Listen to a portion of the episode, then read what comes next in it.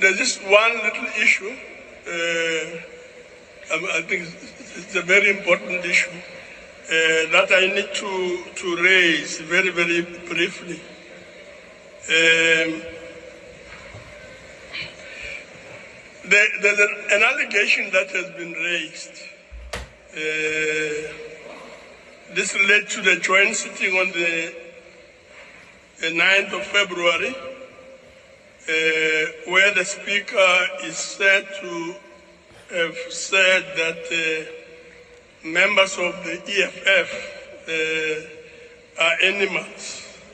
Uh, and it was repeated in the, in the House uh, and was made on public broadcasts and circulated even on, on, on, on social media. Um, it is alleged that uh, in the process the speaker said animals out. Uh, these were not the words uttered by the speaker. The, the unrevised, unrevised, uh, I want to emphasize, unrevised Hansard correctly reflects the words as Pumani men, translated to get out men. The Hansard has now been shown to have uh, to indicate that uh, no such words were uttered by the, the speaker. But because the matter has also been referred to the the, uh,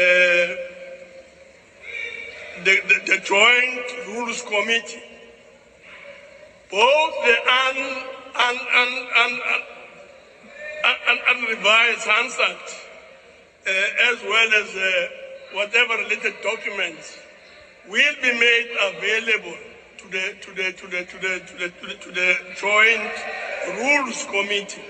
So those who are, who are alleging that these were said again, the, these words were said, will be able to contest that when all the information is made available.